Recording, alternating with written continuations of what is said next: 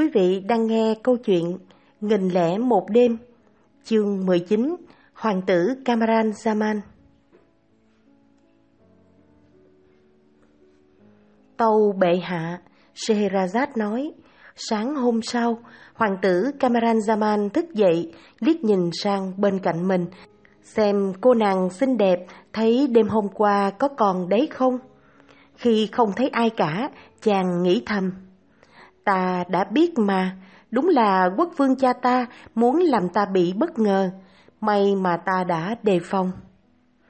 Chàng định đánh thức tên hầu, hãy còn đang ngủ, dục nó đi làm những việc thường ngày và chẳng nói gì với nó cả.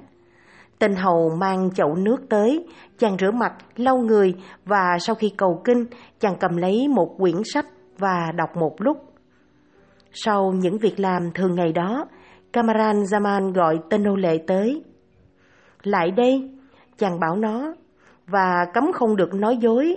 Mày hãy nói cô nương ngủ cùng ta đêm qua đã tới đây bằng cách nào và ai đưa cô ấy tới. Thưa hoàng tử, tên nô lệ hết sức ngạc nhiên đáp. Ngài muốn nói tới cô nương nào vậy?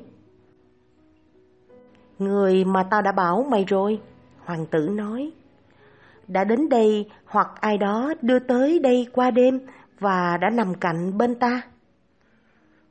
Thưa hoàng tử, tên hầu có vẻ khổ sở. Con xin thề là chẳng biết một tí gì cả. Cô nương ấy có thể tới đây như thế nào? Con nằm ngay giữa cửa kia mà. Mày nói dối, tên vô lại kia. Hoàng tử la lên. Mày âm mưu để làm cho ta phiền não hơn và làm ta phát điên lên. Nói xong, chàng cho nó một cái tác làm nó ngã ngửa. Chàng đạp lên người nó và lấy sợi dây thừng cạnh giếng trói ghi cánh khuỷu nó lại. Dòng nó xuống giếng, thả cho ngập đầu nhiều lần và bảo Tao sẽ dìm mày chết đuối nếu mày không nói mau cô nương đó là ai và người nào đưa nàng đến. Tên nô lệ lúng túng giận dữ, bị ngập nửa người dưới giếng tự nhủ thầm. Đúng là hoàng tử bị mất trí vì quá đau khổ, ta chỉ có thể thoát được bằng cách nói dối thôi. Thưa hoàng tử, vừa khóc méo máu, hắn vừa nói, Xin hãy để cho con sống, con xin ngài, con hứa sẽ nói sự thật. Hoàng tử kéo nó lên. Vừa khỏi miệng giếng, hắn vừa run run nói. Thưa hoàng tử, ngài chắc thấy rõ là con làm sao mà bẩm rõ sự việc với ngài trong tình trạng như thế này. Xin hãy cho con đi thay quần áo đã.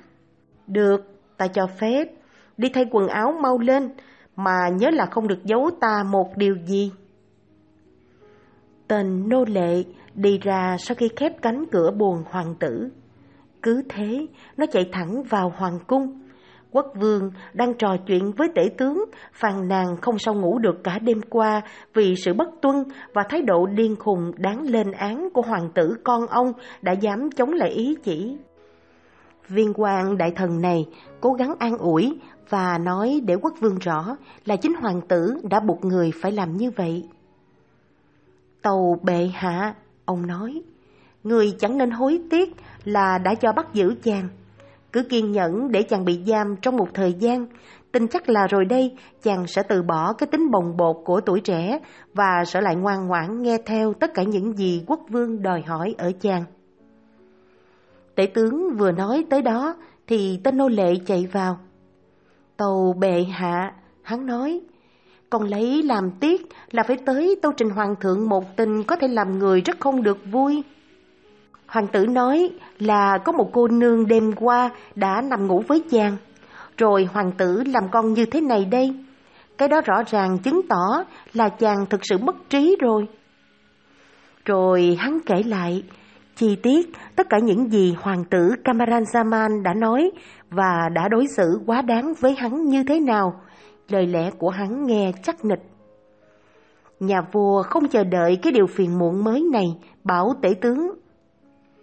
Đó lại thêm một sự kiện đáng buồn nhất, khác hẳn với niềm hy vọng mà nhà ngươi nói với ta vừa rồi. Đi đi, chứ để mất thì giờ nữa, nhà ngươi hãy đi xem sự thể ra sao, rồi về báo cho ta rõ. Tể tướng tuân lệnh ngay và khi đi vào buồng hoàng tử, ông thấy chàng ngồi rất yên lặng, sách cầm tay đang đọc. Ông chào chàng, ngồi xuống cạnh và bảo Tôi muốn phạt nặng tên hầu của hoàng tử đã tới làm cho hoàng đế cha của hoàng tử hoảng sợ vì một tin nó mang về. Đó là tin gì vậy? Hoàng tử hỏi, mà làm cho hoàng thượng sợ hãi. Tôi còn có chuyện quan trọng hơn nhiều để hỏi tội tên nô lệ của tôi kia. Hoàng tử ạ, tể tướng nói, cầu thượng đế chứng giám cho điều nó nói mong được là sự thật. Trạng thái của hoàng tử mà tôi thấy đây thật chẳng có gì đáng phàn nàn và cầu mong là được như thế mãi. Và điều đó nói lên là không có gì nghiêm trọng cả.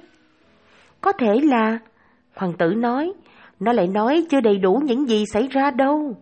Nhân tiện ông tới đây, tôi thấy thật dễ chịu được hỏi một người như ông có thể biết được ngọn ngành. Cái cô nàng đêm qua đã ngủ cùng tôi, bây giờ ở đâu rồi? Nghe hỏi thế, tể tướng sững sờ ngơ ngác. Thưa hoàng tử, ông đáp. Xin ngài chớ ngạc nhiên, thấy tôi sửng sốt vì câu hỏi của ngài. Liệu có thể thế được không? Tôi chưa nói đến một người phụ nữ, mà ngay cả đến bất cứ một người đàn ông nào trên thế gian này cũng không thể ban đêm mà lọt được vào tới cái chốn này. Phòng chỉ duy nhất một cái cửa, muốn vào thì bắt buộc phải dẫm lên bụng tên nô lệ của ngài. Xin hoàng tử hãy tỉnh trí lại và ngài sẽ thấy là mình đã nằm mơ và giấc mơ đó đã để lại dấu ấn sắc nét trong đầu óc ngài. Tôi không muốn nghe ông nói linh tinh nữa, hoàng tử cao giọng. Tôi muốn biết rõ cái cô nàng đó hiện nay ra sao và ta ở đây trong một nơi mà ta biết làm mọi người phải tuân lệnh ta. Nghe lời lẽ cứng rắn này, tể tướng vô cùng bối rối không sao tả được. Ông nghĩ cách thoát ra thế nào cho thật êm, bằng thái độ thật mềm mỏng. Ông khúm núm hỏi hoàng tử xem chính chàng có trông thấy cô nương đó không? Có, có chứ. Hoàng tử vội đáp. Chính mắt ta đã nhìn thấy nàng và ta nhận rõ là chính ông đã bố trí để dường bẫy ta. Nàng cũng đã khéo léo đóng vai trò mà ông đã cắt đặt là không nói với ta một lời. Giả vờ ngủ say và rút ra ngay sau khi ta ngủ lại. Chắc là ông đã rõ rồi và chắc là nàng cũng chẳng quên kể lại tỉ mỉ với ông. Thưa hoàng tử, tể tướng cãi, tôi xin thề là tất cả những điều ngài vừa nói đều hoàn toàn không có. Quốc vương cha ngài và tôi không hề đưa cái cô nương mà ngài nói tới đó đây. Xin cho phép tôi được nói một lần nữa là ngài chỉ thấy cô nương đó trong giấc mơ mà thôi. Thì ra ông tới đây để giễu cợt ta phải không? Hoàng tử nổi giận nói to, và lại còn dám nói thẳng vào mặt ta là những điều nói với ông là trong giấc mơ. Chàng nắm ngay lấy râu tể tướng và giơ tay giơ chân đấm đá mãi cho đến khi mệt lử. Vị tể tướng khốn khổ đành kiên nhẫn chịu cơn lôi đình của hoàng tử Kamaran Zaman. Thế là ông tự nhủ, ta cũng lại rơi vào hoàn cảnh như tên nô lệ. Thật rất may nếu ta cũng như nó được thoát ra khỏi cái tai vạ này. Giữa trận đòn túi bụi, ông kêu lên. Hoàng tử ơi, hãy dừng tay một chút, tôi có điều muốn trình bày. Tôi xin thú thực. Tể tướng giả vờ nói là cũng có cái gì đó trong những điều ngài nói, nhưng chắc ngài cũng rõ là nhiệm vụ của một thượng thư thì phải thi hành lệnh của hoàng đế, đó là điều tối cần thiết. Nếu được ngài rộng lòng cho phép, tôi xin sẵn sàng đi tâu trình lại với hoàng đế tất cả những gì ngài ra lệnh. Ta cho phép ông, hoàng tử bảo, đi đi, và tâu với người là ta muốn cưới cô nương mà người đã gửi đến hoặc dẫn đến cho ta và ta đã cùng nàng ngủ với nhau đêm qua. Mau lên, đi đi và mang về ngay cho ta lời phúc đáp. Tể tướng cúi đầu thật thấp từ giả chàng và chỉ thấy thực sự thoát nạn khi đã ra bên ngoài tháp cổ và khép lại cánh cửa buồn của hoàng tử. Tể tướng về bệ kiến Shazaman với bộ mặt thiểu não làm cho nhà vua cũng thật phiền lòng. Thế nào? Quốc vương hỏi, người thấy tình trạng con ta ra sao? Tàu bệ hạ, tể tướng đáp. Điều mà tên nô lệ tâu trình là hoàn toàn đúng. Ông kể lại cuộc đối thoại của ông với hoàng tử Kamaranzaman, sự nổi sung của hoàng tử khi ông bảo là không sao có thể có một cô nương nào đó đến ngủ với chàng được. Sự đối xử tồi tệ của chàng với ông và sự khôn khéo của ông để thoát khỏi tay chàng. Hoàng đế Sazaman càng buồn nổ ruột vì chuyện tể tướng kể, vì ông rất mực yêu thương hoàng tử. Ông muốn tự mình làm rõ sự thật, nên kéo tể tướng đi theo cùng tới ngôi tháp cổ. Nhưng tâu bệ hạ... Đến đây, hoàng hậu Scheherazade ngừng lại. Trời đã bắt đầu sáng rõ. Đêm sau kể tiếp, nàng nói với hoàng đế Ấn Độ. Tàu bệ hạ, hoàng tử Kamaranzaman nghênh đón vua cha trong ngôi tháp cổ mà chàng đang bị giam cầm đầy vẻ kính trọng. Nhà vua ngồi và sau khi bảo hoàng tử ngồi xuống cạnh mình, ông hỏi con hết câu nọ đến câu kia, được hoàng tử trả lời rất cung kính và khôn ngoan. Thỉnh thoảng, ông lại nhìn sang tể tướng như ý muốn nói là mình chẳng thấy có gì là loạn trí ở hoàng tử như tể tướng trình bày cả, mà chính tể tướng bị loạn trí thì đúng hơn. Cuối cùng, nhà vua nói với hoàng tử về cái cô nương đó. Con trai của ta, con hãy nói cho cha rõ, cái cô nàng đã ngủ với con đêm hôm đó, như người ta nói là ai vậy? Tàu phụ hoàng, Camaran Zaman đáp, còn khẩn khoản xin người đừng làm con buồn rầu thêm nữa về vấn đề này, người ta đã làm cho con khổ quá rồi. Xin người hãy cho con cưới nàng làm vợ. Sự chán ghét đàn bà mà con đã tỏ với cha từ trước tới nay đã tiêu tan trước cái sắc đẹp trẻ trung đã làm con say đắm. Không khó khăn gì mà con xin thú thực với cha sự yếu đuối của mình, con sẵn sàng đón nhận nàng từ tay cha với lòng biết ơn vô hạn. Vua Chasaman sửng sốt vì câu trả lời của hoàng tử mà ông thấy không còn tỉnh táo khôn ngoan như những lời chàng nói trước đó. Con ơi, ông nói, những lời con nói đã làm cha hết sức ngạc nhiên. Cha xin thề, nhân danh ngôi báo mà cha sẽ truyền cho con là cha không biết một chút gì về cái cô nương mà con nói. Cha không tham dự vào việc này nếu quả thật là có người đã tới.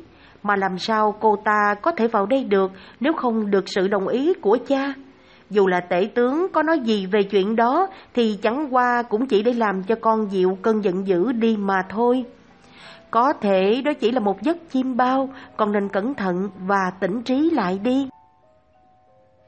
Tàu bệ hạ, hoàng tử nói, con sẽ mãi mãi không xứng đáng với biết bao từ tâm của cha nếu không tin vào những gì cha vừa nói nhưng xin người hãy kiên nhẫn nghe và xét xem những gì con được bày tỏ với người sau đây có phải là một giấc chim bao không? Thế rồi, hoàng tử Kamaran Zaman kể lại cho vua chàng nghe chàng đã thức dậy như thế nào. Chàng cũng có nói thêm lên một chút về vẻ yêu kiều quyến rũ của cô gái chàng thấy nằm bên cạnh. Tình yêu chàng thấy bật khởi lúc đó và tất cả sự cố gắng vô ích của chàng để đánh thức nàng dậy.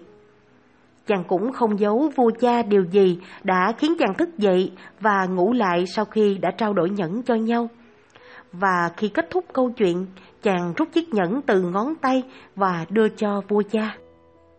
Tàu phụ vương, chàng nói, nhẫn của con chắc cha chẳng lạ gì vì người đã nhìn thấy nhiều lần. Sau tất cả những cái đó, con hy vọng là người sẽ không cho con mất trí như người ta đã làm cho người tin như vậy. Vua Chazaman thấy những điều mà hoàng tử con ông vừa trình bày là sự thật, nên ông chẳng biết nói sao cả. Sự kinh ngạc của ông quá lớn, làm ông lặng người đi hồi lâu. Hoàng tử lợi dụng giây phút đó tâu thêm. Tâu phụ hoàng, tình yêu say đắm mà con cảm thấy với cô nương kiều diễm đó mà con còn lưu giữ hình ảnh quý báu trong tim, đã mãnh liệt tới mức con không sao mà cưỡng lại được nữa. Xin người rủ lòng thương ban cho con cái hạnh phúc được có nàng. Con à, sau khi nghe con trình bày và sau khi lúc cha được thấy chiếc nhẫn đó, Vua Chasaman nói, thì cha không còn nghi ngờ gì về mối tình say đắm của con là không có thật và mối tình đó đã được nảy nở do cô gái mà con thấy. Cầu mong Thượng Đế cho tôi biết được nàng, cái cô nương đó, con sẽ được thỏa lòng từ lúc này và ta sẽ là người cha hạnh phúc nhất thế gian. Cầu mong Thượng Đế cho tôi biết nàng, cái cô nương đó, con sẽ được thỏa lòng từ lúc này và ta sẽ là người cha hạnh phúc nhất thế gian. Nhưng tìm nàng ta ở đâu bây giờ? Làm sao và bằng lối nào mà nàng ta vào được đây mà ta không biết gì, mà không có sự đồng ý của ta? Vì sao nàng ta lại vào đây chỉ để nằm cạnh con, để cho con nhìn thấy sắc đẹp và vẻ mỹ miều của nàng ta và khêu gợi tình yêu của con trong khi nàng ngủ và khi con ngủ thì nàng lại biến đi. Cha không làm sao mà hiểu được cái chuyện rắc rối này. Con ạ, nếu trời đất mà không phù hộ thì nàng đã đẩy chúng ta, cả con và cha xuống mồ rồi. Nói xong, ông cầm lấy tay hoàng tử bảo, lại đây, để hai cha con ta cùng buồn khổ với nhau, con thì trong một tình yêu vô vọng, còn cha thì vì nhìn thấy con sầu khổ mà vô kế khả thi. Vua Chazaman kéo hoàng tử ra khỏi tòa tháp cổ, đưa về hoàng cung, mà ở đây, với mối tình tuyệt vọng vì yêu tha thiết một cô nương xa lạ vô danh, chàng phát ốm liệt giường. Nhà vua đóng chặt ngự phòng, cùng với con, than thở nhiều ngày, chẳng ngó ngàng gì đến việc nước. Tể tướng là người duy nhất được ra vào tự do. Một hôm, tới bệ kiến để tâu với nhà vua là tất cả triều thần cũng như dân chúng bắt đầu xì xào về việc không thấy vua xuất hiện hàng ngày để xử lý việc quốc gia như thường lệ. Ông nói sẽ không chịu trách nhiệm về những lộn xộn có thể xảy ra. Xin bệ hạ hãy lưu tâm. Ông nói, tôi biết rõ ràng là sự có mặt của bệ hạ làm cho hoàng tử đỡ đau khổ, và ngược lại, sự có mặt của hoàng tử cũng làm cho bệ hạ đỡ buồn phiền. Nhưng xin bệ hạ cần phải nghĩ đến việc làm sao cho tất cả không bị đổ vỡ. Xin bệ hạ hãy nghe theo lời tôi cùng hoàng tử chuyển sang lâu đài tại hòn đảo nhỏ chẳng xa cung điện là bao và chỉ cần thiết triều mỗi tuần hai buổi trong khi vì công việc mà người phải xa hoàng tử thì phong cảnh đẹp, không khí tốt lành và cảnh quan kỳ diệu của hòn đảo sẽ làm cho hoàng tử khuây khỏa và dễ dàng chịu đựng được sự vắng mặt ngắn ngủi của người. Vua Chasaman tán thành lời khuyên đó, và khi cung điện trên đảo mà đã lâu ông không lui tới được bày trí chu đáo, ông cùng hoàng tử chuyển tới đó và chỉ xa chàng mỗi tuần hai lần để thiết triều mà thôi. Còn hàng ngày, thường thường ông qua thời gian bên cạnh chàng để lúc thì dùng lời nhẹ nhàng an ủi, lúc thì cùng chia nỗi u buồn với chàng. Chương 19 của câu chuyện đến đây là hết. Xin mời quý vị thưởng thức tiếp chương 20 ở phần sau. Xin cảm ơn và hẹn gặp lại quý vị.